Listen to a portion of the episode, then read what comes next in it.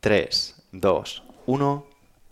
Muy buenas a todos. Soy Pedro Vivar y esto es Emotion Me. Hoy tengo la oportunidad de traer de nuevo a mi amigo Fer Torrecillas, conocido en redes sociales como Fer Dubai. Y es una persona que ya ha estado en estos micrófonos en otras ocasiones, pero sin embargo, si le traemos es precisamente porque al día de hoy nos enfrentamos a mucha incertidumbre. Hay personas que no saben qué hacer con el futuro cuando la adversidad o cuando la incertidumbre llama a sus puertas. Algunos incluso se plantean hacer cosas distintas a las que han estudiado. Otros pretenden irse a países bien cercanos o lejanos a buscarse la vida de distintas formas. Y precisamente por este motivo, por esta incertidumbre y cómo gestionarlo, traemos a una persona que ya ha pasado por eso en distintas ocasiones, que sí que es cierto que las ha contado en, en, este, en, este, en este podcast, pero creo que es una oportunidad que en unas pequeñas y breves vacaciones que está pasando en España, contar con Fer y que nos cuente un poquito toda su visión. Así que gracias Fer de nuevo por estar gracias. aquí. Una vez más en tu programa, qué honor. El honor es nuestro y sobre todo pues a aprender un poquito de, ti, de cómo lo gestionaste, de qué estrategias usaste y sobre todo de, verlo en primera persona. O sea, cómo una, quién es Fer y cómo ha acabado en Dubai. Ya sé que es una pregunta súper larga, pero bueno, creo que tú sabes un poquito cómo, cómo encararla. Muy bien, pues eh, empezamos por el principio, ¿no? Dale. ¿Cómo empecé, no? Bueno, pues eh, bueno, ya me he presentado. Eh, soy Fernando Torrecillas y me y estudié Derecho, como no se lo he dicho anteriormente o no. No, no, he dicho que estudiaste Derecho, pero eh, las personas ah, que hayan escuchado tu... Sí, sí, seguro anteriormente. Bueno, pues eh, yo estudié Derecho y como... Y dirás, ¿por qué estudiaste Derecho ahora te dedicas a, entrenamiento personal? ¿Por qué? ¿Cómo has llegado ahí o por qué, cómo fue el cambio? Pues muy sencillo, como te dije, pues acabé selectividad y teníamos que probar eh, qué dirección tomar en nuestra vida, ¿no? Ese cambio de incertidumbre, lo cual lo pasé bastante mal, me acuerdo en selectividad, estaba como una tensión que no dormía porque no sabía dónde quería, por dónde quería tirar mi vida, ¿no? Y obviamente, pues eh, tener unos estudios superiores es lo más, eh, lo mejor, quiero decir, es lo más, lo más seguro hoy en día tener estudios superiores que te ayudan a tener un mejor trabajo, ¿no? Entonces, bueno, acabé selectividad, empezamos a, tenía que tomar decisiones qué tipo de carrera quería estudiar y, y básicamente lo hice todo por descarte, como hago toda la vida, digo, qué me gusta, qué no me gusta y fui descargando y también que soy bueno o que no puedo, eh, que no puedo hacer, ¿no? Básicamente al final soy una persona de letras y dije o psicología o derecho. Y al final decidí derecho, que creo que es la mejor, o sea, lo, que me aporta más abanico y posibilidades para un futuro después, ¿no? el cual eh, totalmente incertidumbre, no sé, no sé exactamente qué me quería dedicar, no sé si a la abogacía o directamente a otra cosa, a un puesto de funcionario, no tenía ni idea. Y bueno, pero por lo menos tenía la adopción, ¿no? Iba pensando sobre el camino, ¿no? En esos cinco años que tenía todavía para pensar. Y nada, la carrera fue muy bien, eh, estudié, me costó muchísimo, por cierto, la carrera, o sea, estuve estudiando y siempre he sido un cool inquieto, siempre estaba en el gimnasio, me iba de fiesta, hacía algo, lo que fuese. Y, y bueno, pero bueno, eh, poco a poco eh, saqué la carrera, la acabé y justo llegó la crisis del 2008, 2009, ¿no? Sí, sí, en 2008 fue justo cuando pegó el, la crisis en ese momento y bueno, justo de acabar la carrera, eh, muchos de mis compañeros empezaron a, bueno, yo tomo muy claro, uno de mis mejores amigos, quiero ser abogado penalista y me gusta tal, a me gusta tal, el otro, otro de mis mejores amigos, quiero estudiar empresa, el padre tenía empresa y digo, ¿qué cojones hago? ¿Pero qué hago yo, no? es que no... Y bueno, intenté buscar pues trabajo en España, que en ese momento el mercado estaba, como te he dicho, no pagaban absolutamente nada, cero y lo que hacían las empresas aprovecharse, digo, bueno, trabajan seis meses gratis, te doy la patada y, contrato a alguien otros seis meses gratis, lo hacían en, antaño.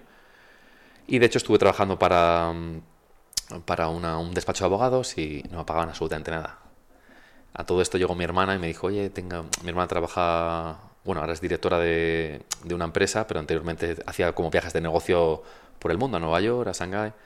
Y dijo, oye, por cierto, tengo un amigo en Shanghái y el mercado allí te va a encantar, he salido por allí es como una especie de, mini Nueva York que te va a gustar mucho y, y, es un mercado totalmente nuevo, virgen y con muchas oportunidades. Y dije yo, coño, digo, están todos los lados en el mundo, me he ido a Sudamérica, me he ido...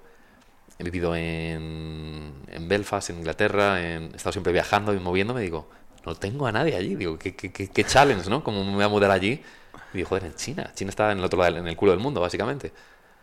Y, y dije, coño, hay que probar. Y digo, aquí no hay nada, digo, y haga lo que haga, quiere decir, eh, siempre tengo la oportunidad de volver. Cuando veo a la gente que no toma decisiones, digo, ah, está muy lejos, digo, prueba, prueba, y si no te va bien, pues el día de mañana vuelves. Pero tu casa siempre va a estar y tu madre siempre va a estar ahí, tu hermana siempre va a estar ahí, ¿no? Y yo, pues la suerte, pues tengo mi familia apoyándome. Y me dijo mi madre, si aprovecha, tal, mis padres están asustadísimos, te vas a ir a China, tal.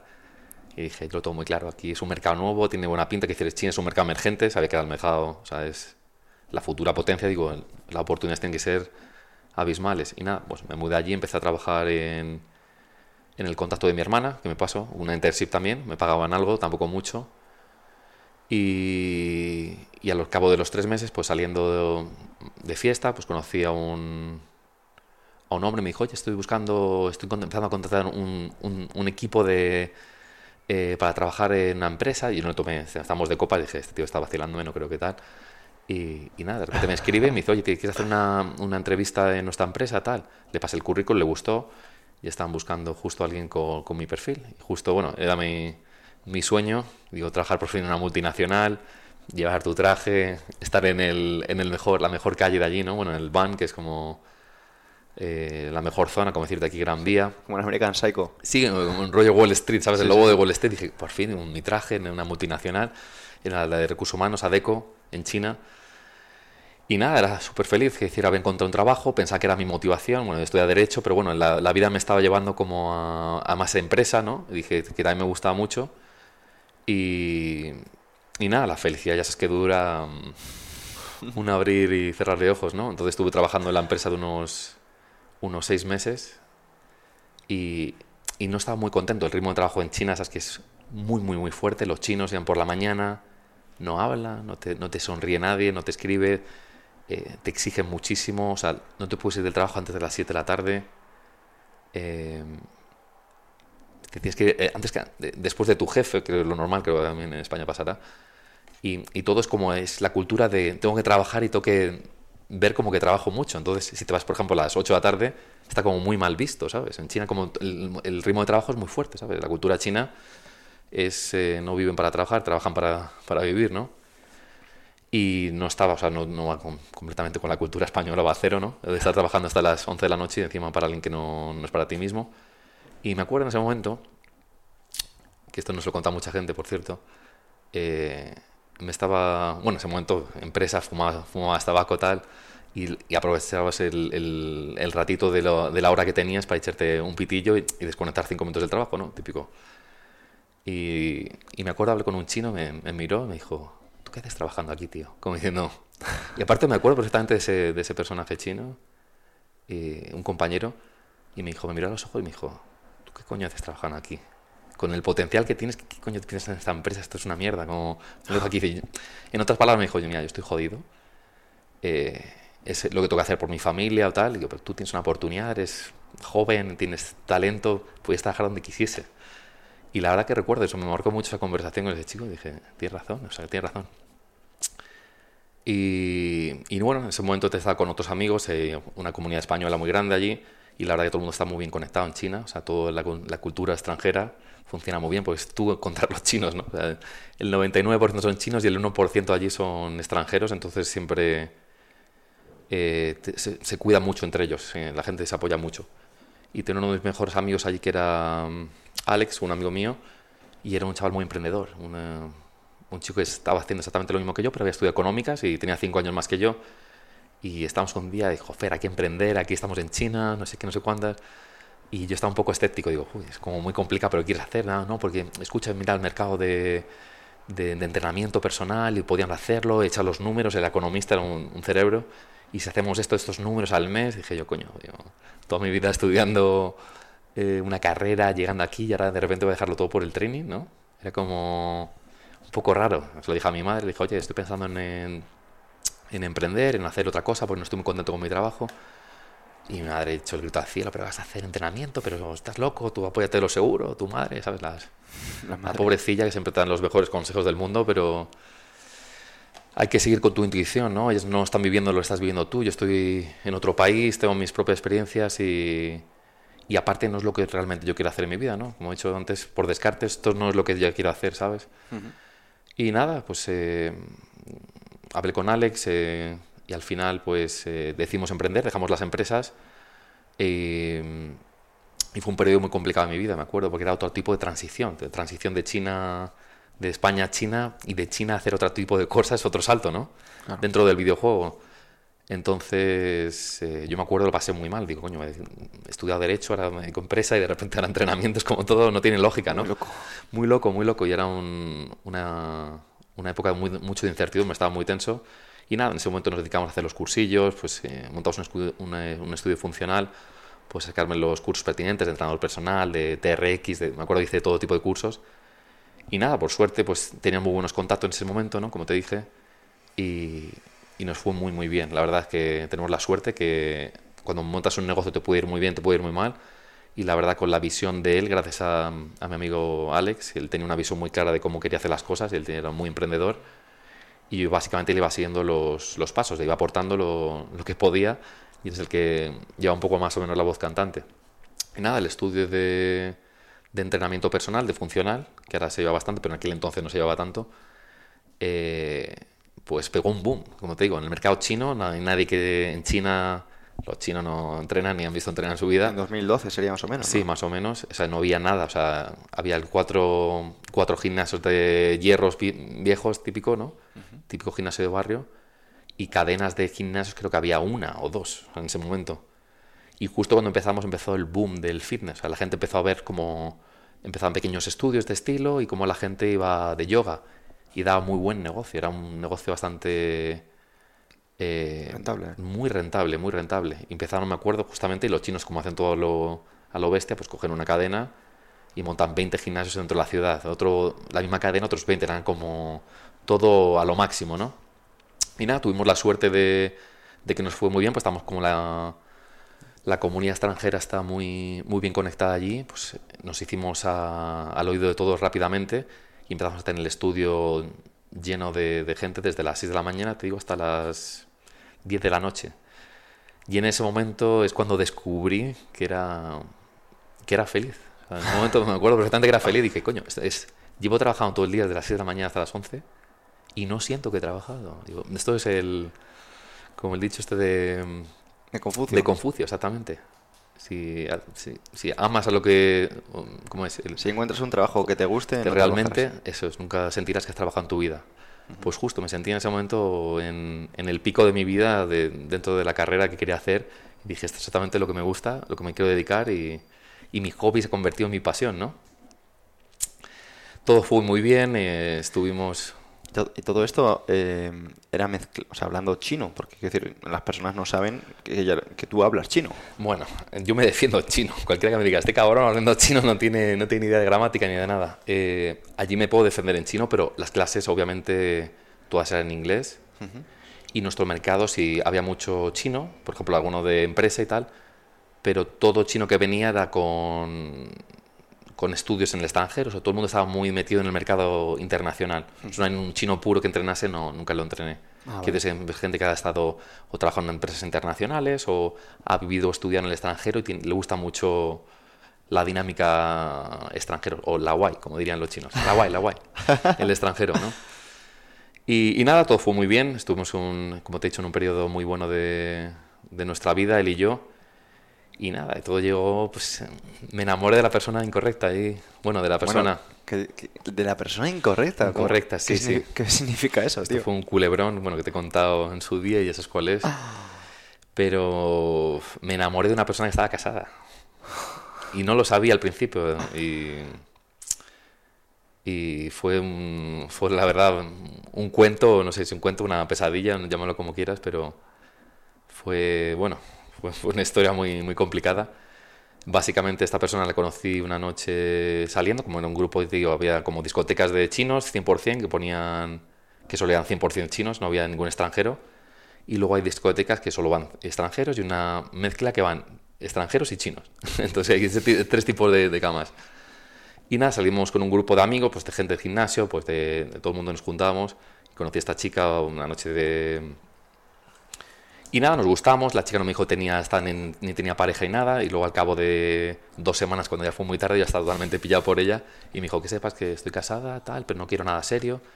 Y igualmente, pues eh, nos enamoramos los dos, Y, y el resumen o el final de esta historia se decide que tiene que tomar una decisión. ¿Qué va a hacer? Pues va a seguir con, con la persona casada o está sumamente enamorada. Pues, y al final los chinos pues me enseñan otra buena lección. Es... Eh, eligen más lo que es mejor para ellos en sentido y que es lo menos conveniente. En lo material, ¿no? ¿Te refieres? En lo material, totalmente. Y la persona con la que estaba casada, justo para, para más redundancia, era el, uno de los dueños de la cadena estos de gimnasios más populares en China, en Shanghái. Y estaba muy bien posicionado económicamente ese hombre. Y, y, nada, los chinos si tienen que elegir entre qué es lo mejor para ellos, también con consulta de la madre y tal pues al final eh, los dos acabamos en una... Lo mejor para ellos, pero estamos hablando de lo más beneficioso a nivel material. Eh, totalmente. No lo mejor. Ah. Exactamente. No, no, que es lo que quieren sus sentimientos. No, los sentimientos no importan en China, es simplemente lo material o lo que dicen tus padres. Allí eh, la, la, figura paterna es imprescindible. O sea, lo que digan tus padres lo, lo, lo siguen a rajatabla. Es decir, incluso tú eres independiente económicamente, tienes tu trabajo estás independizado desde hace 10 años, tu padre te dice, mañana tienes que tener un hijo, mañana tienes el hijo.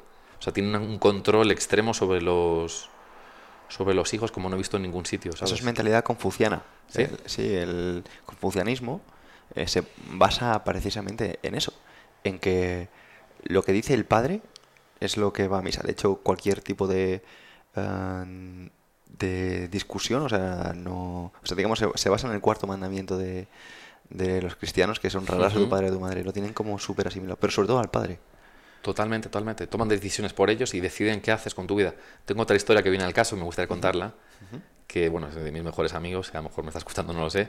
Con Carlos, eh, Carlos eh, lleva 10 años en China, o sea, es de mis mejores amigos allí también, y, y él estaba enamorado también de una china y Carlos habla chino perfecto, habla incluso sanjainés, o sea, el, el dialecto local, y, y, se da genial con los padres. Eh, los padres pues se iban a, a, casar, entonces presentaron las familias, eh, Carlos le trajo de Málaga a la familia Shanghái, eh, ellos súper enamorados, el padre le caía genial, hablaban chino, él tiene un buen trabajo en, en, una multinacional, muy bueno, y habla chino perfecto, o sea, es el, el perfecto yerno, ¿no? Se diría. Candidato, sí. Sí, el perfecto candidato.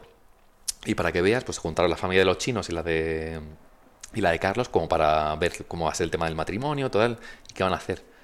Y los chinos pusieron en el en el en la cena, no, eh, si se quiere casar con mi hija, tienen que comprar un piso.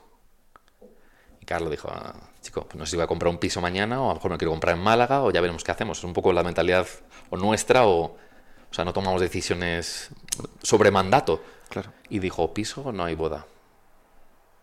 Y, Carlos dijo, yo no sé iba a comprar un piso, aparte los pisos son muy caros en China, pues es como en, una capital son muy, son muy fuertes, ¿no? A lo mejor medio millón de euros, lo que fuese, y dijo, no hay boda. No hay boda, el día siguiente ya, cortado con él, y están totalmente enamorados, ya sufrió y tal, y, y, se acabó la historia ahí. Y, y llevan saliendo más de dos años. El padre dijo, no hay boda, no hay boda. O sea, es que para todas, como lo que diga el padre, sigue la hija, incluso que son independientes, si no te hacen la la cruz de la familia. Sí, no, no es la cruz, este, te chantajean emocionalmente. Yo me acuerdo con esta chica, me pasó lo mismo. La madre la dejó de hablar cuando le dijo, ah, te has enamorado del extranjero, del Hawaii, este. No, te dejó de hablar, la, la, compró un avión, se la llevó a Australia, yo me acuerdo, tres meses o así, y, volvió completamente una persona diferente. Dijo, no, el amor tal, y me, me hablaba como un robot, me dijo, no, esto es así, esto es así, esto es así. Es un completo lavado de cerebro. Y ahí cuando llegó el, justo el, el otro detonante a mi vida, digo, aquí no quiero vivir es una cultura que no me interesa nada. Y no es por hablar mal de ellos, me han enseñado muchísimas cosas, o sea, soy muy agradecido con, con la cultura que he tenido, de emprendedores, tienen muchas cosas buenas, pero en el sentido de emocional eh, no tenemos nada que ver, en, son totalmente fríos en ese, en ese, sentido. Y fue un detonante para mí, digo, este es un sitio donde no quiero estar más, como aquí ha llegado el fin de, de este episodio, ¿no? Y es cuando decidí de ahí, digo, me tengo que ir de aquí, o sea, la ruptura me sentó muy mal y aparte eh, ya había hecho todo lo que tenía que hacer allí, ¿sabes? Era como tres años, me ha ido muy bien, me lo he pasado genial, he llegado al pico de mi vida y justo solo queda la bajada ya a partir de ahora, ¿no? O sea que ya tenías todo montado, ya estabas ahí todo con montado, todo feliz, tu iba marca genial. funcionando, tenías, clientes, tenías clientes de dueños de multinacionales, el dueño de, de Nike Internacional, sí, de, de Under Armour, sí. Y, y, con todo eso te marchaste. Con todo eso me marché, dije, esto no es, no es lo único, tío, el dinero no es lo más importante. O sea, después de todo el camino recorrido, lo que me ha costado, dije, este no es el sitio, este no es, este no es mi, mi, mi taza de café, ¿no? Y cuando encontraste también, además, tu vocación, porque tú También, te, sí, te encima. dedicabas a- al derecho y Lo sé, y, y luego a la empresa y luego al training y, y dije, esto no, esto aquí, por aquí no paso. Digo, Wow. estos aros no paso ya. ¡Wow! Yo soy muy, sé lo que quiero y lo que no quiero. Digo, y por este aro no puedo pasar. Esta gente tan fría, digo, no, no, no puede, no va conmigo. Me flipa, me flipa, brutal. Y, y nada, decidí, y aparte hablé con, con mi socio, le dije, me voy, de aquí a dos meses me voy. ¿Pero por qué? ¿Cómo te vas a ir? Esto va estupendamente, ¿no? Imagínate la reacción de él, como diciendo, "Pff, ¿tú estás loco? que Después de lo que hemos tardado aquí para conseguir esto, te vas a ir. Y dije, este no es mi sitio y no me veo aquí en el futuro. O sea, no me veo en este mercado. Es como, ya se ha intoxicado para mí en mi cabeza, ¿no? Digo, esto no tiene nada que ver ya con, con mi idea de paraíso, de sitio donde me gustaría estar o donde tengo todo lo que yo quiero en mi, en mi vida. Y aquí es justo no. El dinero sí está muy bien, lo que hago está muy bien, pero no es, no es la cultura, no es el... No, por aquí no. Wow. Y de ahí te, te dio por irte a Dubai ¿Cómo? O sea, ¿por qué aparece Dubai en, en, el, en, el, en el tablero? Muy buena pregunta. Pues eh, en ese momento estaba con, con mi mejor a- a- amigo, bueno, sigo hablando con él, Diego, que le habéis entrevistado en el programa. Sí. Diego, Diego Carrete. Diego Carrete, y, y él estaba acabando la carrera en, en Miami. Estaba estudiando, mi mejor amigo estábamos todos los días y nuestra idea siempre ha sido vivir juntos, ¿no? Nuestro sueño, digo, como mi hermano, eh, queríamos vivir juntos. Y él me dijo, me mudo a Shanghái y tal, lo- que quieras, estoy en Miami, no me gusta el mercado, o sea, está muy bien, pero es muy complicado el tema de las visas. Él también está como en un proceso de su vida, de cambio también, y como que quiere hacer con su vida. Diego ha estudiado de todo, tiene tres carreras eh, Sí, sí. económicas, es un tío súper inteligente y, y puede hacer lo que le dé la gana. Y dijo, pero ¿dónde quiero vivir? ¿Cómo es el mejor mercado? ¿Cuál es el mejor sitio para vivir? Y le dije, Diego, China no es. Aquí esto, aquí ni se te ocurra venir. Esto está, está jodido el tema, tío. Que las, las he pasado putas. Y, y le dije, yo creo que el mejor mercado, tío, el más emergente o el más mm, para nosotros establecernos es eh, en Oriente Medio, en Middle East, en Dubai. Y dijo, tienes toda razón, vamos para allá, tal. Que Diego, igual que yo, pues somos muy echados para adelante en ese sentido. Y nada, él se mudó unos meses antes, eh, se había mudado como siete meses antes. Y él ya había abierto un poco la brecha, ¿sabes? Le dije yo, bueno, si te mudas tú a Dubái, era como, "Eh, va tú primero y así eso ya voy yo, ¿no? Y a las siete meses me, me dijo, tú, tú, me has dicho que venías a Dubái, ahora vienes. Y justo se me, me pilló todo con la ruptura, con el cambio de ciclo y era como... deci- es- digo, no puedo decirle que no voy, ¿sabes? Que era, no decirle, "Oye, escucha que me lo pensaba mejor que no voy, ¿no? Y nada, me, me mudé, mm, dejé todo lo que tenía que hacer en, en- en China, me mudé a Dubái con él y empezamos de cero, completamente en el subsuelo, Wow, o sea, tenías todo montado en, en China y te marchas con una mano delante y otra atrás. totalmente. Conocidos no tenía, yo creo que, que tres contos con la mano. Bueno, luego empiezas a investigar en Facebook en, en aquel entonces y digo, coño, algún contacto tengo por ahí. Tampoco soy tan malo, tengo alguno por ahí. Pero lo que es amigos y relaciones, nada, no tenía, no conocía a nadie. Y digo, ya lleva siete meses, tenía más o menos contactos y tal. Y, bueno, ya había hablado con un, con un conocido que se dedicaba al entrenamiento personal y, y, decía, no, este, este hombre está buscando expandirse, quiere abrir una empresa, nos va a contratar, no sé cuántas. Y allí pues, nuestra idea de, coño, nos contrata, estamos seis meses, aprendemos un poco de este mercado y ya hacemos nuestra propia guerra, ¿no? Esta era la idea inicial que tienes en tu cabeza. Totalmente nada, nada que ver con eso. El tío este era un patán de mucho cuidado y al final ni montó empresa ni nada y llegamos a Dubái con mi visa de turista y Diego pues con la visa que había empezado a currar en un, en un trabajo para, para poder eh, empezar con algo y acceder al país, ¿no? A todo esto teníamos un, un amigo mío de Marbella que había conocido en Suiza, en un campamento de, de, de jóvenes, hacía como ocho años, y sabía que estaba en Dubái. Y me dijo, oye, Fer, este, ¿estás en, en, en Dubái? Sí, vamos a quedar. El tío viene un Saudi con un, con un Porsche, ca- carrera 911, viene ahí, digo, el, el Faisal, que era un niño, que la última vez que le vi era un chavalillo. Y, y dice, no, ¿qué vas a hacer, Fernando? Tal, ¿qué vas a hacer? Nada. Eh, digo, nada, me estaba mudando en China, le conté un poco mi historia, le dije, estamos intentando montar una empresa de personal training, tal, ¿qué opinas? Y bueno, con mucha negociación, con mucha historia, eh, que no fue nada fácil tampoco, eh, al final dijo, me fío de ti, lo que tú quieras, eh, sé que va a ir bien. Y nada, el tío puso la pasta, puso el, el dinero para montar lo de la empresa, todo esto se unió otro socio, ¿Y cuán- ¿Cuánto puso más o menos? puso medio millón de dirhams, que son como 130, 40 mil dólares, algo así. Eh, y nada, el plan de empresa lo hizo otro amigo nuestro, que éramos otro chico en la empresa, era un inglés, eh, que tenía conocimientos de empresariales, era, trabaja como de CEO en una pequeña empresa, y era está como en el sector del fitness, había diversificado.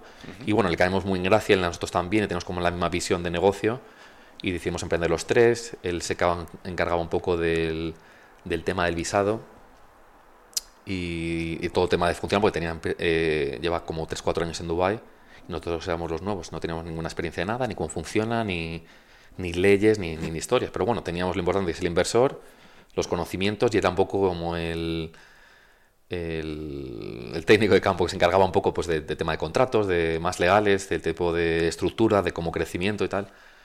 Y bueno, todo fue bien, tres meses, y justo pues estamos montando la empresa en ese proceso, que fue también muy complicado, porque llegabas de turista, estás tres meses y tengo que trabajar de algo, la visa, ¿cómo va a tener? Y digo, bueno, espérate un poco, vamos a montar la empresa ya y el visa nos lo dan en un mes. Un mes, ni, ni, hostias en un mes. En un mes ni nada. Entonces eh, las cosas tardan tiempo. En Dubái igual, cualquier cosa que montes tarda semanas y tal. Y bueno, todo esto, pues eh, otra, otra buena historia, que está es para no dormir también.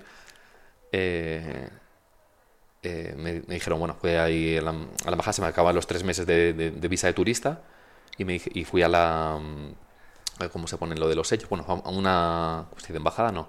Fue lo de, la, lo de turismo. La, eh, un, sí, un departamento, sí. un departamento de turismo de para el tema de visados, para extranjeros, perdón. Departamento de visados, sí. Y fui a un policía y, y, la mayoría de la gente lo que hacía es, pues, eh, los ingleses, la mayoría, pues iban a Oman, que es el país de esta vecino, pues iban como en un bus, te ponen un sello, una estampa y vuelves a entrar. Entonces tienes como 30 días dentro y te ponen el día 29 un, un sello y vuelves a entrar. Entonces no hace falta que compres visa, están como todo el día haciendo cada mes la estampada de visado y no hace falta. Para los españoles eh, tenemos 90 días fuera, o sea, perdona, 90 días dentro del país o 3 meses y 3 meses fuera. O sea, pues básicamente estás 3 meses dentro del país cuando te ponen el visado, no puedes entrar en tres meses. Por ejemplo, entras enero, febrero, marzo, abril, mayo, junio no puedes entrar al país. Tienes que esperar como tres meses, ¿sabes? Es tres meses dentro o tres meses fuera.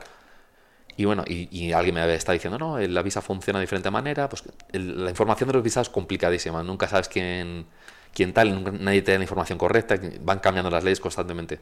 Claro, tú no tenías contactos de españoles allí porque erais, digamos, los primeros. Eh, bueno, no había muchos o españoles. de tu entorno. Exactamente. Seguro de empresas habría 50.000 o, o que vienen con un paquete de extranjeros que les pagan todo y les, y, el, y les ponen las facilidades de la visa, por supuesto. Seguro que hay mil españoles antes que yo. Pero en nuestro sector, yo, que yo sepa, no había ninguno o, no conozco a nadie. O españoles, en realidad, del mundo del training yo no conocía a nadie o no he escuchado hablar de, de ningún español. Y bueno, entonces fue la embajada, bueno, fue la, perdona, lo de, la, lo de los visados de turista, y me acuerdo de un policía, me dijo, no, tres meses, tres meses fuera, eh, vas a Oman, te ponen la visa y te ponen la estampa y, ya está.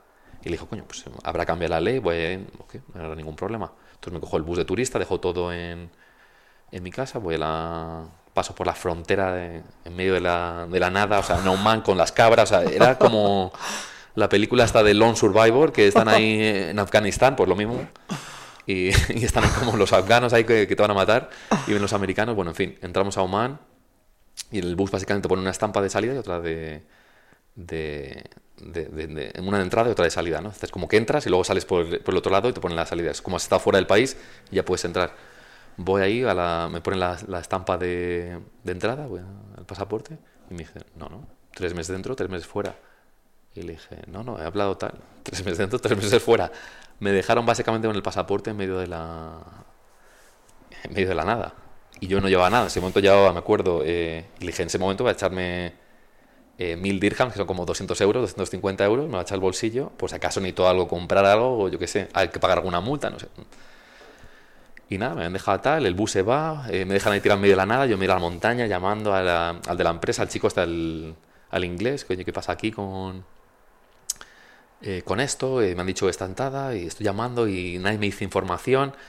Básicamente ya tengo toda la información, me dicen que tres meses tengo que estar fuera, entonces no puedo entrar de ninguna manera. Eh, empiezan a buscar soluciones, bueno, vamos a buscar tal. Dice, hay, una, hay un visado que es de, de business, que es como para entrar un mes y tienes que pagar como 3.000 euros y es por un mes nada más, pues eso no se va a solucionar nada. Entonces, básicamente, yo todo esto estaba en medio de las montañas, tirado en la frontera de Oman, Y digo, la única solución que hay es volver a España, es que no tengo otra. Y, pero ¿cómo vuelvo? Estoy en la frontera de Oman, no en la capital, que es Muscat. Luego lo aprendí bien en la capital. Y, y nada. Y estoy tirado en medio de la nada, no me dejaban entrar y, ya, ya me hice en mi cabeza y digo, no voy a entrar de ninguna manera. En tres meses, en tres meses, básicamente, a todo esto me encuentro al, casero, que había estado en un piso anterior, el día anterior. Esto te vas a quedar loco con la historia. Estaba viendo un piso anterior, pues estaba, me estaba mudando de casa y, y de repente veo al casero con su mujer y con dos niños, que están como, creo, de vacaciones, que se iban a Oman de, de vacaciones, están como el tema algo del visado. Y le veo ahí como salvación, le digo, madre mía, este tiene coche, me va a llevar a... Pues estamos como a cinco horas... De la eh, capital. o seis, seis horas en, de trayecto hasta, hasta, hasta el aeropuerto, hasta la capital. Yo lo había mirado, a todo esto llamo a un... Había llamado en un momento a un amigo, se lo conté, llamé a mi madre, llamé a mis padres, llamé a mi mejor amigo en España, le dije, oye, te sacaron un vuelo, tal. Me sacó un vuelo en... Lo único que había era para ese día en business class, bueno, en fin, me lo pagaron. Y, y nada, me encuentro el casero, yo solo llevaba los, los, los mil dirhams esto. Y, y llega el casero y digo, "Ma, mi salvación. Y me viene y dice, oye, tengo que pedir un favor, el casero. ¿Me puedes prestar 500 dirhams porque tengo que pagar una multa, no tengo más cash, aquí no hay máquinas, no hay nada? Le dije, su puta madre. Digo, el que estoy jodido aquí soy yo. Dije, dije bueno, el, el, el karma me compensa. Le pegué los 500 y el tío me dijo, muchas gracias. Le digo, te voy a pedir otro favor. ¿Me puedes llevar lo más lejos que puedas de aquí hasta cerca del aeropuerto? Y le dijo, mira, yo voy a un resort que está como a tres horas de aquí y, y, y te puedo dejar cerca, tres horas cerca del aeropuerto, es como dos horas y media después, como... Le dije, mira, lo que sea, pero sácame de este, de este, de este poblado de- en medio de la nada. De cabras. A todo esto, pues eh, cuando entras a un man tienes que poner el, el- el sello, pero yo ya lo había puesto, entonces eh, no, no había ningún problema. Me dejaron pasar. Me dijo, ¿cuántos son cuatro? Tal, no sé qué. Dejaron pasar. Fuimos a un man. Bueno, todo esto contando en la película al, al casero, diciendo, vaya historia, tal. El tío, bueno, al final llega a su, a su hotel o donde estaba quedando, que era como tres horas de trayecto. Me deja y me dice, bueno, ahora búscame algún sitio, déjame en algún lado donde hay algún taxista o algo que me ayude a llegarme a, estas tres horas ese camino. Y me dejan el taxista, eh, uno lo negociando, digo, no, coño, llego, digo, 500 me queda nada, ¿sabes? Tengo que comer algo, ¿no? Pues acaso todo el día. No sé cómo lo negocio por 300, no sé cuánto viene siendo, como 70, 80 euros, bueno. Y, y al final lo negocié, el tío me llevó en un taxi, tres horas de trayecto, digo, a lo mejor me, me, me secuestran, ¿no? No sé, pues estoy en medio de la nada, soy el único extranjero, pero... Y no conozco nada del país, digo, no sé si es seguro y tal. Supuestamente no es, no es, no es Yemen, no es- estaba bien. El tío me llegó tres horas, pero bueno, me podía secuestrar, hacer lo, lo que le, le diese la gana. Llegó al aeropuerto, ya todo esto con... eh, había salido de mi casa a las 9 de la mañana y eran las... Las 7 de la tarde ya, o sea, todo esto era con una tensión máxima de tengo que coger el vuelo y si no cojo el vuelo no hay otro hasta el día de mañana y está con un estrés de que qué va a pasar aquí. Bueno, en fin, y, y nada, llegamos al aeropuerto y, y nada, y voy a pasar el control, y pues ya está. ¿eh? Justo llego como una hora y media o dos horas antes de que salga el vuelo. Llego al control y me dijeron, tú, tú, tú al cuarto. Y me cago en su puta madre, que le he hecho ahora ya. Digo, me quiero ir ya de aquí, esta pesadilla que acabe. Me meten en el cuartillo y me dice, ¿por qué tienes una, un sello de entrada y otro de salida? Y dice, ¿qué haces en el país? Porque me había puesto un, sello de entrada y otro de salida cuando está lo de. En, en el, en el lado de la frontera, ¿no? Pues tenía un- en- en- entrada y salida en Oman. Y no había pasado, y había salido y había entrado otra vez dentro del coche con esta familia, ¿no? Entonces me lo había fumado directamente, no tenía, o sea, no podía estar en el país. Dice, ¿cómo es posible que tengas un sello de entrada y una salida hoy y sigas en el país? Y le dije al tío, al policía, le dije, mira, por favor, llevo un día de mierda, no quiero estar aquí. Me ha pasado esto, eh, he tenido un problema, no me han dejado entrar. eh, yo me quiero ir de aquí ya. No me metas, yo digo, me van a meter en la cárcel, eh, que este tío es un espía, yo qué sé, no sé qué va a pasar, pero es que mi vuelo sale en media hora y me tienen en un cuartillo de la policía. Y yo tenso, digo, ¿qué cojones va a pasar aquí, tío? Digo, y al final dije, o sea, hemos llamado al control de, de fronteras, han encontrado tu, tu visado este. Al tío este se le caería el pelo, seguramente le despedirían o, o le meterían a tal, porque se había me ha dejado pasar sin, sin, sin poder. Y Claro. nada, y cogí el vuelo de milagro, me dejaron en el vuelo hacia escala en Doha y luego llegué a España. Y España totalmente perdido, o sea, de haber estado en Dubái, que tenía mi vida totalmente hecha con mis cosas, a estar tres meses eh, con pantalones cortos en, en casa de mis padres, ¿sabes? Está totalmente hundido moralmente, bueno. Y, y al final conseguimos luego el visado más tarde, después de dos meses. No, no tuvimos que cumplir los tres y ya pude volver. Tuve que presentar títulos de todo, bueno, en fin, eh, como era como contratado de, de, otro tipo de cosa. Y nada, una experiencia bastante traumática de, del tema del visado. Entonces, desde entonces con el visado con el... Siempre seis meses antes, como qué va a pasar ahora, como tengo todo bien y no tengo ningún problema legal, ¿sabes? Wow, es súper interesante porque creo que esto le puede aportar a las personas que, que tengan esa incertidumbre de me voy o no me voy, eh, me quedo aquí, me busco la vida afuera. Y claro, eh, me encanta porque no les has dicho, no, va a ir todo genial. Vas a montarte una empresa y todo va a ir de locos y te van a contratar y vas a ganar un montón de dinero. No, no. Eh, puede pasar cualquier cosa, cosas que ni siquiera sabes que, que pueden pasar como que te quedes en un país que no sabes ni cuál es eh, en ese momento y vivas una aventura loca, que te metan en un cuarto, te interrogue un policía y que te puedas quedar allí. O sea, yo no sabía en ese momento si me, me iban a meter en la cárcel. No, no lo pensaba, digo. Ilegalmente estoy ahora dentro del país. O sea, eh, sobre el papel soy ilegal ahora mismo. ¿Y qué pintas aquí? Imagínate, son otro gobierno de otro país que se llama que están en... espía, yo qué sé, ¿este qué va a hacer? Me vio de tan puta y dijo, vamos a dejarle pasar, esto ha sido un error. Llamaron a frontera al, al este y a encontrar mi papel. Y dije, no, ah, vale. Pero al tío seguramente está despedido. El policía de la frontera, pobre hombre. Vaya tela. Mm. Y mm, me gustaría saber cómo, si te afectó a ti de, de alguna forma el, el, hecho de haberte ido de, de Shanghái a la vida de, de Dubai porque al final nos estamos centrando mucho en, en la parte económica, en la parte de, pues oye, pues mira, ahora soy entrenador, me dedico a esto, me va muy bien y, y yo quiero saber, porque algo sé, uh -huh. cómo te recuperaste de, de, esa visión, ¿no? En la que todo es material, en la que, digamos, la chica que te gusta, la chica a la que tú le gustas, que está enamorada de ti, que habéis, pues un poco eh, vivido ciertas cosas, um, te dice, no, porque aunque siento esto, no, no voy a hacerlo. Porque eso, cuando vas a, a Dubai te, te, tuvo que afectar de alguna forma. ¿Cómo te afectó y cómo, cómo fue tu vida en esa parte ahí en, en? Bueno, pues eh, como dices tú, después de tener la experiencia en, en, en el mercado chino, cuando me, me, mudé a Middle East, digo, esto tiene que ser facilísimo. Digo, si he pasado China, que es el país más hermético de, del mundo, eh, en Middle East seguro va a ir muy bien. Digo, no tiene que ser complicado, eh, nada, tiene que ser todo facilísimo y no, no tiene ningún problema. Todo lo contrario. Si me preguntan cuál es la experiencia más dura, la de China o la de Dubai, la de Dubai es muchísimo más dura. Lo pasé peor emocionalmente hablando en, en Dubai que en, que en China. En China, un aprendizaje lento, complicado, pero exitoso. En Dubai era completamente otro otro tipo de barrera de entrada de, del mercado. Era muy, muy duro, como te dije. O sea, bueno, no te lo he dicho todavía. Tú lo sabes personalmente. Y, y, fue muy complicado al principio. No tenía contacto, no tenía amigos.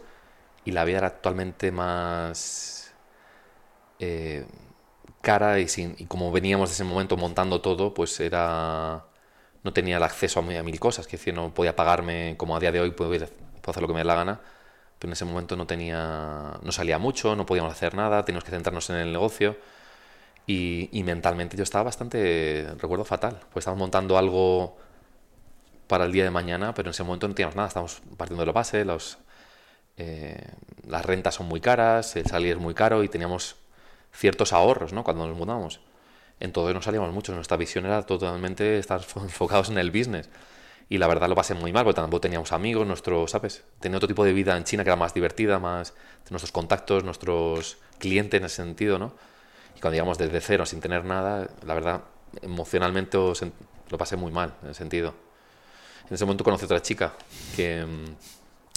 yo parece que esto es de, de, de broma, pero tuve más o menos una historia similar eh, con otra chica, pero Middle y de la misma categoría. Pues, eh, una chica local, bueno, en realidad era iraquí kurda, o sea, pero sí, básicamente criada en Los Ángeles y tal, y, y, estaba divorciada de una persona local también de allí, que es bastante poderosa, como decimos, y, y nada, lo mismo, nos enamoramos, similar historia, y me ayudó mucho al principio cuando estaba mm, empezando Dubai gracias a ella, ¿sabes?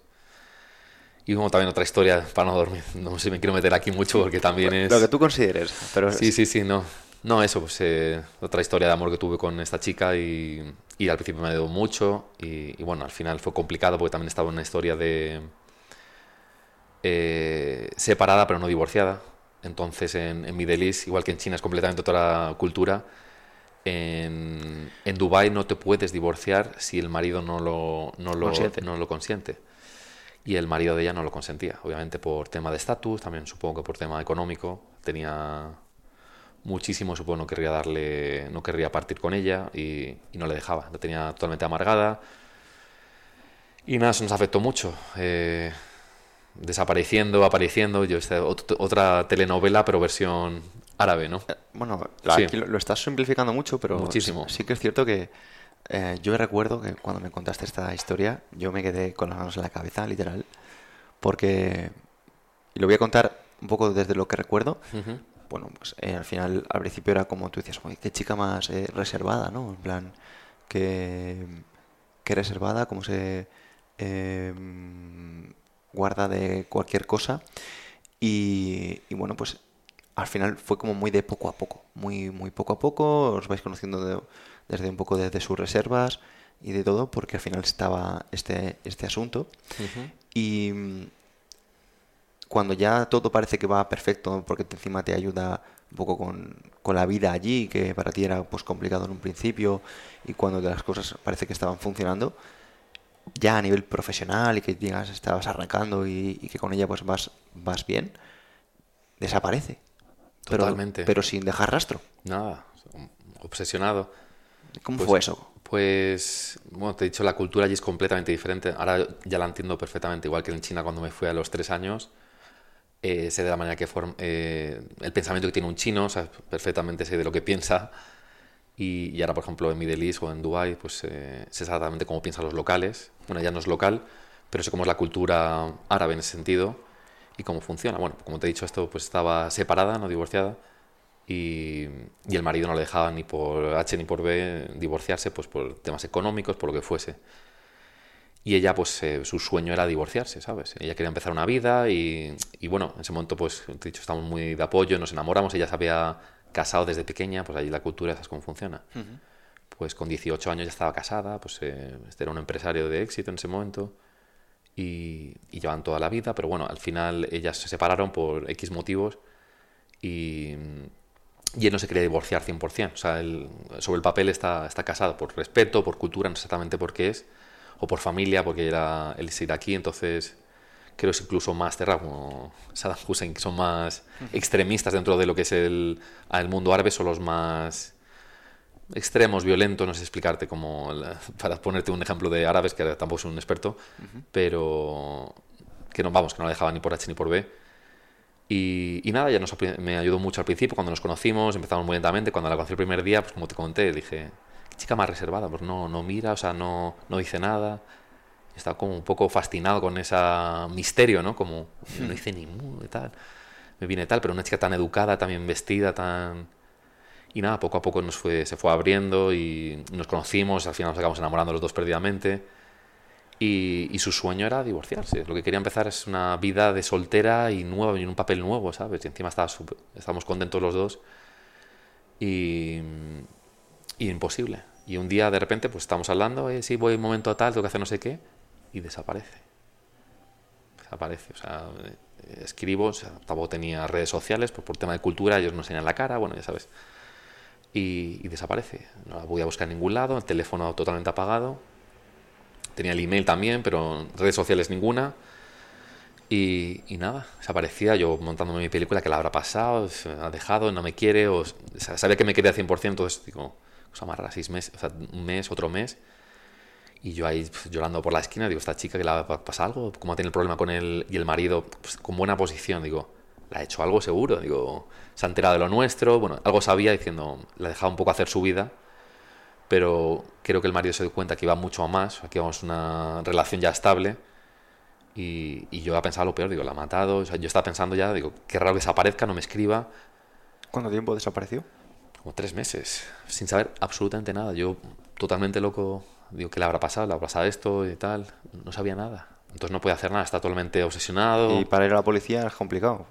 ¿Cómo era la policía? Si es una persona casada. O sea, está separada, pero está casada. Si va la policía, el que me mete en la cárcel es a mí. por estar, ¿no? Sí, sí, sí. Entonces, y aparte sé que está, sé quién era el marido, está en una posición muy, muy bien allí. en ¿Tú, tú temiste por ti también? Eh, no, porque me dijo ella que conmigo no iba a la película. Dice, si algún día tengo un problema, a ser conmigo, tal, latino, tal. Pero claro, yo no soy nuevo en el país. Es un poco como, coño, ¿qué va a pasar aquí? Este puede hacer lo que le dé la gana, entre comillas, no sé cómo funciona bien. Y alguien con contactos y con ese poder económico, pues seguro que puede hacer lo que le dé la gana. Y, nada, desapareció tres meses. Y. No, tres, cuatro meses casi actualmente. Y, bueno, en ese momento estaba estaba Diego ya saliendo con su actual pareja, su mujer, y, dijo, Fernando, te veo muy deprimido, eh, te voy a presentar una chica, te voy a presentar una chica y, y que va a casar muy contigo, necesitas recuperarte emocionalmente, estás ahí tres meses, yo estaba totalmente digo, imposible. Sí, desolado. Y nada, me presentó una chica, eh, su mujer, bueno, y, y empezamos a salir directamente. O sea, era una chica encantadora, nos, también fue como un flechazo, nos empezaron a enamorar, todo bien. Y al cabo de un mes de estar saliendo con esa chica, aparece otra vez de vuelta. De locos, ¿no? De loco, o sea, una... Y dije, Porque tú ya habías pensado que ya... yo, no sabía qué había pasado con ella, o sea, estaba totalmente como una esperanza en mi corazón de que la voy a encontrar de nuevo. Y era un poco trau- tra- traumática, ¿sabes? Como eh, no sé dónde estaba, pero mi corazón estaba con ella, era, en ese momento. Pero también había conocido a esta chica que era como un flechazo también, ¿no? Está Sí, sí, claro. Una muy complicada. Y justo en ese momento creo que viniste tú a Dubái. Me acuerdo. Perfectamente. Me acuerdo que me Y te conté la, totalmente la, Yo, sinceramente- la película. Estabas alucinando, ¿no? Yo estaba alucinando, no lo podía creer. Porque, claro, yo conocía esta historia, ¿no? Pues de lo mal que lo habías pasado y tal. Pero claro, esa mujer había desaparecido. Había desaparecido y tú, pues, eh, tiempo después empezaste a salir con, con esta otra chica holandesa. Y, y claro, de repente apareció. Justo, y aparte me acuerdo, llegaste en avión, te quedaste en mi casa, y justo me pasa todo en ese, en ese mismo instante. Claro. Que había vuelto y estaba totalmente... eh, no sabía qué hacer con mi vida. Digo, la chica con la que realmente estaba enamorado y iba a hacer como mi vida, mi pareja y, que, y queríamos tener como un futuro el día de mañana, o con una chica que está totalmente soltera, que es encantadora, que estoy encantado con ella, eh, que estoy pasando to- tiempo constante, me, me da cariño, está como entre dos mundos. Digo, ¿qué hago? Eso, está totalmente bloqueado, no sabía qué hacer. Y ahora te pregunté, digo, no sé qué hacer con mi vida, porque esto es lo que ha pasado. Y, vino eh, esta chica, la, la, que, la que estaba desaparecida, y me había contado una película, no sé lo que me ha pasado. Eh, he estado en, en Kurdistán, el- la, el- mi marido eh, ha mandado gente a la casa donde estaba mi padre, porque mi padre era antiguo militar de, del bando kurdo, que es general, bueno, antiguo general, y le mandar al padre kurdo, o sea, me ha contado que la habían secuestrado, es una película para no dormir, Madre mía. y yo, o sea, todo esto, digo, yo estaba flipando, y la tía chica llorando, y todo esto porque he dicho que me quería divorciar, le había amenazado a mi padre de muerte, que si se divorciaba, eh, mataba a la familia. Bueno, fue una, una película para no dormir, y yo me sentía culpable, y encima con el culo sucio, digo, coño, estoy saliendo con otra chica, y no sabía cómo, no dije nada porque era, no le puedo decir que no, ¿sabes? Es decir, es que me sentía fatal en ese momento, porque la quería, la echaba de menos, y encima me sentía yo mal conmigo mismo, digo, qué cabrón soy, que he empezado una relación con alguien Pero encima todo esto en la distancia, porque tú no la veías. yo no la veía nunca. O sea, la veía pues, cuando estábamos bien o, o podía, pues a lo mejor la vería una o dos veces semanales, un par de horas. O sea, Cuando ella se podía escapar, ¿no? Sí, o cuando el marido se iba de viaje de negocios, no la molestaba. Pues estaba por ahí, estaba pues, quitándole el coche o la, cancelaba tarjetas o sea, para que no saliesen, ¿sabes? En teoría estaba separada, podía hacer lo que le dé la gana. Pero allí no. O sea, de la teoría a la práctica es completamente diferente. Wow. Entonces Wow. yo me sentía fatal, digo, no sé qué hacer, porque esta es la que quiero y realmente donde he apostado todo y donde me ha ayudado desde el- en los momentos más duros que he tenido cuando he llegado aquí, de la nada, y ahora que más o menos me estaba ya empezando, me estaba ya más o menos yendo bien, había conocido a la chica, está soltera y era, y era feliz, tenía una vida normal. Pero bueno, me sentía fatal, o sea, en el sentido de no sé qué hacer, digo, esta la quiero, pero también esta la quiero, está como, ¿qué hago con mi vida? Está totalmente fatal. Sí, sí, y, to- y todo mientras tanto, al final, es que debemos entender que tú estabas en otro país, o sea, que sigues en ese país, evidentemente, que estás en Dubai con tus proyectos, con tu trabajo, Mi vida seguía, con claro. tu vida siguiendo, y al final con esa dicotomía que al final em, es como, yo me acuerdo que te contaba, tío, es que al final es, es muy complejo en tu caso porque has vivido una relación en el pasado en el que una persona eh, te ha dejado por su marido, ¿no? Encima, sí, sí, claro. Y por algo material, porque es un bloco... Y esta tía justo lo contrario, yo, no tenía nada, el marido era ultra poderoso y me había elegido antes que nada, o sea, era el amor, o sea, básicamente sin nada, porque sin, tampoco sin era... nada material, sí, sí. yo- Más allá de lo exactamente. que... Eso, ¿no? Entonces es como una situación de, de vivir en la incertidumbre, porque tampoco puedes verla cuando ya quiera, sabes que no se va a divorciar. Bueno, eh, lo estaba intentando y seguramente me- me- ella me prometía que lo va a hacer de alguna manera, por Sí, Estados pero- Unidos, por alguna así. Sí, pero, no, pero no Sí, con incertidumbre, pe- 100%. Pero no podía porque ya te había contado lo de su familia, ¿no? Que habían ido a, a casa de sus padres, ¿no? Que era Claro. como... En tu caso encima, en tu caso encima te lo había comentado por distancia, no personalmente. O sea, vivías todo como de la promesa... No, no, ese, en ese momento me lo contó en persona. ¿Ah, sí? Porque se escapó y dijo, tengo una hora, tal, voy a verte. Y Una estaba- hora. Una hora de reloj. Y puedes verte tal, no sé qué, no sé cuántas. Madre mía. Y, y nada, me contó, me sentía fatal y no sabía qué hacer, sinceramente. Porque estaba con esta chica que también estaba justo empezando y estaba súper contento. Y. O esto que era realmente mi, mi, mi apoyo en, en, en aquel entonces. La chica también que estaba súper enamorada y quería tener el, el futuro con ella, lo tenía muy claro además. Y, y nada, pues poco a poco no estaba como en, en los dos no sabía qué hacer, entonces no tomé ninguna decisión, estaba un mes y, o dos o tres semanas y la otra pues, empezó a escribirme de nuevo, ¿qué tal? Y, pues, a lo mejor tardaba en contestarla y enseguida lo notó, dijo, ¿estás saliendo con alguien? Y le dije, sí, tal, bueno, entonces ya me hizo la otra, me hizo la... mm, No me lo puedo creer, todo, después de todo lo que he pasado, me hizo un chantaje un poco emocional y me dejó de hablar, otra vez, o sea, después de estar hablándome durante un mes, tal, no me dejó ni, ni un mínimo para, para cortarme. Le digo, pero tienes que entenderlo, o sea, no te he visto durante tres meses, eh, la vida surge, o sea, la vida va- continúa, ¿qué voy a hacer? Pero sigo teniendo sentimientos por ti, por supuesto, y, y estoy bloqueado, no sé qué hacer exactamente, estoy, se lo conté sinceramente, digo, no sé qué hacer, estoy bloqueado. Y, y, la- y básicamente, en otras palabras, eh, me vuelve a hacer lo mismo. Dijo, ah, sí, me parece muy mal, tal, que has elegido tal, no sé qué cuántas.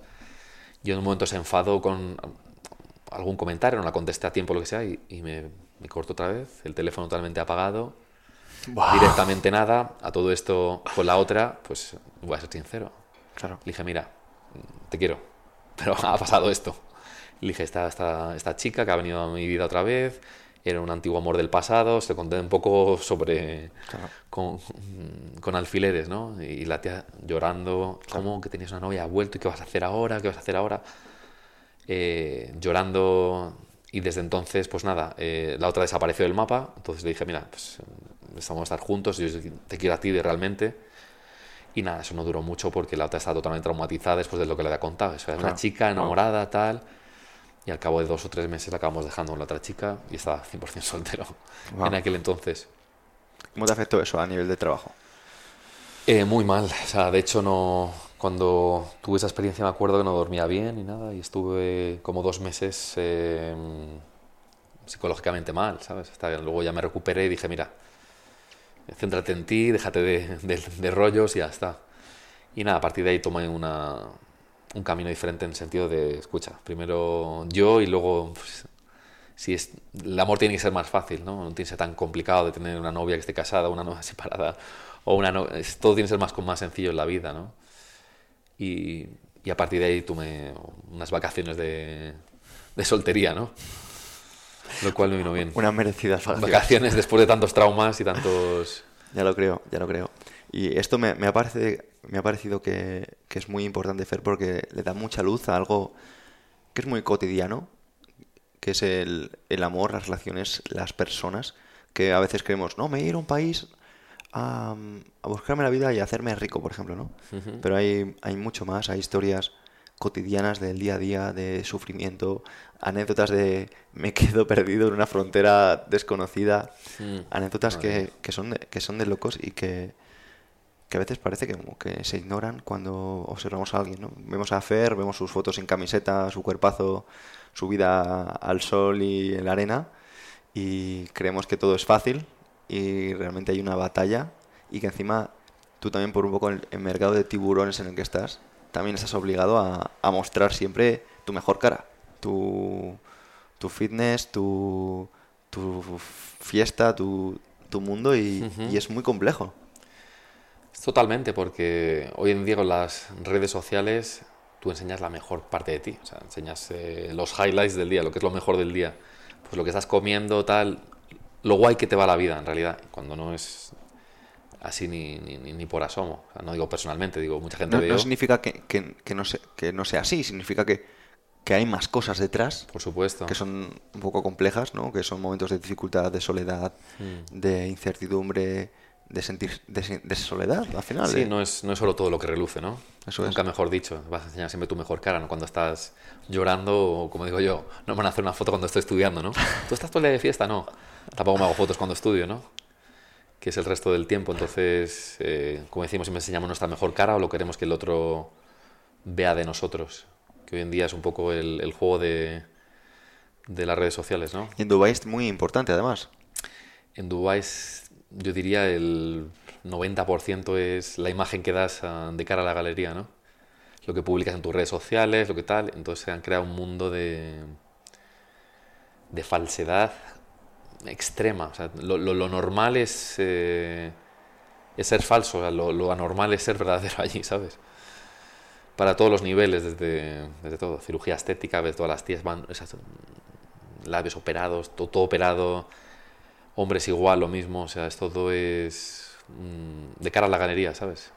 Que luego te enseñan tal, tengo eh, que luego no tienen nada en realidad, ¿sabes? O te enseñan, El gato con botas. se llama el postureo máximo, ¿no? Postureo de Dubai, ¿no? Nivel Dubai, es como lo, lo más lo más fuerte, pero bueno, que es normal, la gente llega, ve un mercado eh, exuberante, pues todo lujos, mm, coches caros, deportivos, tal. Entonces llegan ahí y se quieren subir un poco a la moto, como digo yo. Al principio tienes el, el boom cuando llegas allí de qué ganas tengo de un Ferrari, qué ganas tengo no sé qué. Después de cuando llevas ya tanto tiempo como, como yo, 6-7 años, pues te parece un poco lo normal o lo, cotidiano. O sea, ya no lo ves como algo exuberante, ¿no? El coche de lujo, el yate o no sé qué, pues ya lo ves como algo normal y ya te bajas un poco de esa moto ya de, de tanta chorrada, ¿no? Como lo veo yo a día de hoy, vaya. Y para alguien que vaya para allá ahora, ¿es obligatorio subirse al carro de esa, de esa postureo para poder triunfar o que te pueda ir bien o medianamente bien? Muy buena pregunta, depende de lo que te quieres dedicar, ¿no? Si tú, a ver, si estás en negocios o lo que sea, pues mucha gente, mucho de eso que hay de cripto ahora, de, bueno, de todo tipo de cosas, de fitness, de, de real estate, de todo hoy en día de hoy. Entonces la gente siempre enseña pues lo bien que le va y, y todo lo que tengo, ¿no? O sea, mira, dónde estoy, o dónde estoy cenando, dónde estoy viviendo, en qué coche me estoy montando. Entonces un poco crean eh, ese postureo, sí. Yo creo que sí es importante allí, sinceramente, y es un poco triste decirlo, pero las apariencias allí sí, sí importan. Y si no das guerra, no llamas la atención, si no llamas la atención, no nadie te quiere, entre comillas, ¿me entiendes? ¿Y qué consejo darías, por ejemplo, a, más allá de que sea Dubái, Shanghái, am, cualquier país del mundo? ¿Qué consejo le darías a alguien que esté en casa dudando de si irse o quedarse? Muy buena, pues eh, muy importante. Yo diría que cualquier persona que se quiera mudar a otro mercado, de donde sea, pues donde sea, eh, estudie primero antes de irse. Quiero decir, si vas a, a México, donde sea, pues contacta con personas del sector que sean de lo tuyo. Si es de personal training, si es de negocios, de, de donde estés, donde quieras emprender, contáctales y que te den su versión de, la película, cómo funciona. Pues me pueden preguntar a mí también o cómo les va, cómo han llegado allí, que te hagan preguntas clave, pues eh, cuánto dinero necesitaría para empezar, cuánto vale un piso, entonces que hagan sus cálculos, si ver si les compensa esa inversión de poder ir ahí y si es eh, realmente que es lo que ellos quieren. Porque si te quieres mudar a Dubái para probar, no va a funcionar. Para probar no va a funcionar. O sea, o te vas con, con tu visión y con tu dinero, con todo eh, preparado, no va a funcionar. Es decir, probar es, es muy arriesgado. O, sea, o vas con todo o no vayas. No, A menos que vayas a, a buscar de la vida rollo lo más bajo. Sí, pero complicado también. O sea, necesitas tiempo y adaptarte y que te contraten. Tienes que tener un poco el, el estudio del mercado, vamos a llamarlo, ¿no? Eh, eso es muy importante al principio. Segundo, pues eh, que tengas claro tu visión, qué quieres hacer allí. O sea, si tu visión es, es el fitness, pues, pues hacer las preguntas, dónde quiero entrenar, cuál es el sitio donde me gustaría verme, o dónde quiero vivir, en qué zona, ¿no? Ese tipo de cosas. Eh, la tercera es la constancia. tío. La constancia es lo más importante que prediques con tu mensaje. Si lo tuyo es la calistenia o el bodybuilding, pues dedícate a ello en cuerpo y alma y predica con el ejemplo. O sea, si vas a hacer eso es, quiero ser el mejor dentro de mi mercado en, esa zona, o gente que no está haciendo nuevo, o en, algo que se quieran dedicar. Y, y la cuarta es ánimo. siempre tienes que tener eh, ánimo y apoyo personal, autoapoyo para, para seguir la línea. Pues nadie te va a decir ahí el día de mañana eh, lo que tienes que hacer, va a ser tú mismo. ¿Y cómo te motivas? Tú, por ejemplo, allí y en Shanghái, ¿cómo, ¿cómo lo haces? ¿Cómo te mantienes fresco en la mente? Fresco, yo siempre lo digo gracias a, a mis amigos importantes eh, que tienen buenas ideas. Eh, como diría Marco Aurelio, lo importante es estar bien rodeado de gente, ¿no? Y no de ti mismo, de tus ideas, sino compartirlas y, ver dónde quieres llegar. Yo siempre me apoyo mucho en ti, me apoyo mucho en, en Diego, me apoyo en otro tipo de gente que está haciendo lo mismo que yo y tienen buena visión de lo que están haciendo y veo dónde quiero llegar, ¿sabes? Y yo también estudio el mercado y veo decir esto funciona, esto no funciona, esto va bien o esto no puede ir bien y siempre tienes que tener un poco la iniciativa, o sea, un poco llevar un poco lo que no está haciendo nadie para ir un poco tres pasos adelantado sobre el resto. Que es complicado hoy en día, porque todo el mundo va innovando y las tendencias van cambiando constantemente. Lo que funciona hace tres meses, a lo mejor ya no funciona los tres siguientes, ¿no? La evolución constante es importante. Y es complicada, porque no puedes estancarte en nada. Tienes que estar siempre probando nuevas cosas y, y ver qué funciona. Y adaptarte al mercado es muy importante. Muy bueno, Fer. Te estaría preguntando ah, muchísimo tiempo y muchísimas cosas porque has abierto algo que es eh, muy potente porque quiero dejar una vez más claro que las personas no son únicamente su profesión o únicamente lo que se ve desde fuera, sino que tienen una batalla y una lucha que desconocemos. Yo eh, conozco un poco de la tuya, que has tenido pues la, eh, la cortesía de compartir. Ahora algunos de, los oyentes también tienen eh, un poco la oportunidad de, conocer quién, quién es Fer de una forma más profunda y lo más importante yo creo que de inspirarse, de ver que una persona que está siempre al pie del cañón, que tiene buena actitud, que cuida su físico, que cuida sus pensamientos, que cuida su entorno, puede estar viviendo circunstancias complejas, lejos de su familia, eh, con problemas amorosos, por eh, hablarlo de una manera, y, que se ha mantenido firme porque al final hay que decir también que el mundo del entrenamiento también ayuda a tener la mente más, eh, más fresca porque estamos más tiempo en el cuerpo, ¿no? cada vez que hacemos sprints, hacemos flexiones, estamos levantando un peso, lo que sea, estamos haciendo eso y no, no otra cosa. Y eso creo que también ha sido clave para, para estar donde estás, de la manera en la que estás también. Y, y sobre todo eso, o sea, yo quería hacer ese pequeño apunte para que se, se valorase de, al final el, las dificultades desde una, desde una forma, ¿no? Que, que vemos a alguien que ya está posicionado y que ya que le va bien, que tiene su hueco en el mercado, que llega a la gente y no nos quedemos únicamente en, ah, pues qué bien le va, ¿no? Sino en lo que ha luchado para que le vaya bien. Totalmente de acuerdo, muy importante. Gustaría que dejaras un mensaje para finalizar a las personas que estén escuchando esto y, darte las gracias una vez, Fer. Nada, pues el mensaje que tengo es, la gente que quiera emprender que, le eche un par y que para volver siempre tienen tiempo. Es importante que, que emprendan, que sigan sus sueños y si tienen una visión clara de dónde quieren ir, que intenten aprovecharla.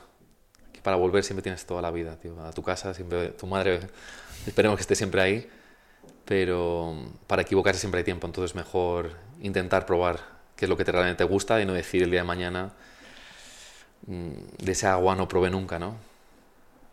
Y nada, mucho ánimo a la gente que esté emprendiendo y quiera, y quiera tener una aventura similar a las, que he tenido yo y que ¿no? te, te, van a dar mucho, mucho poder eh, a todos los niveles, no solo físico, mental, todo, o sea, es, vas a convertirte en un super sapiens, ¿no? De locos, Fer. Em, gracias, tío, porque has sido de los invitados más honestos que han venido al, al programa contando cosas tan, tan personales y, y yo personalmente, en nombre de, de todos los oyentes, doy las gracias porque es algo en, los que muchos, Yo te voy a contar algo, y a ti y a los oyentes, Lo ves. antes de terminar. Am, el tema sentimental a mí es algo que me, me lleva mucha reflexión. Es algo que me, me, me hace dedicarle demasiado tiempo, te diría. Demasiada energía. Porque no, no conozco a nadie que tenga una receta. Es algo que trato de preguntar a mis amigos, incluso a desconocidos. Y, y nada, tío, no encuentro a nadie. Solo encuentro a, a gente que me manda mensajes contradictorios y trato precisamente de, de escuchar a, a las parejas, ¿no? Porque a lo mejor muestran esa, esa felicidad, ¿no? Y esa, esos momentos y a lo mejor no, no hay eso. Que sí lo hay, ¿no? Pero también es algo muy, muy circunstancial. Y, y es algo que yo personalmente valoro mucho porque no, no encuentro una, no encuentro una salida, no encuentro una receta. Sí que he encontrado para hacer, eh, para conseguir un, cuerpo 10 o para eh, hacer negocios o, o para influir en las personas o, o incluso para, para estar tranquilo. Sin embargo, cuando te lo llevas al punto de esto que nos han dicho, de compartir nuestra vida o de, o de almas gemelas o, medias naranjas o cosas así, solo encuentro mensajes contradictorios, encuentro ideas y personas como tú me hacen ver que, que no solo soy yo, sino que es una guerra que yo creo que vive cada persona. Así Totalmente. que gracias, tío, de verdad, porque lo valoro mogollón. O sea, yo ya lo sabía, sin embargo, que quería compartirlo con los oyentes de Emoción. Sé que tú también escuchas, tienes aquí la, la taza del programa, que solo se consigue cuando se pasan por estos micrófonos. Y, y creo que has ayudado un montón a, a las personas que estamos buscando esto. Gracias, tío. A ti.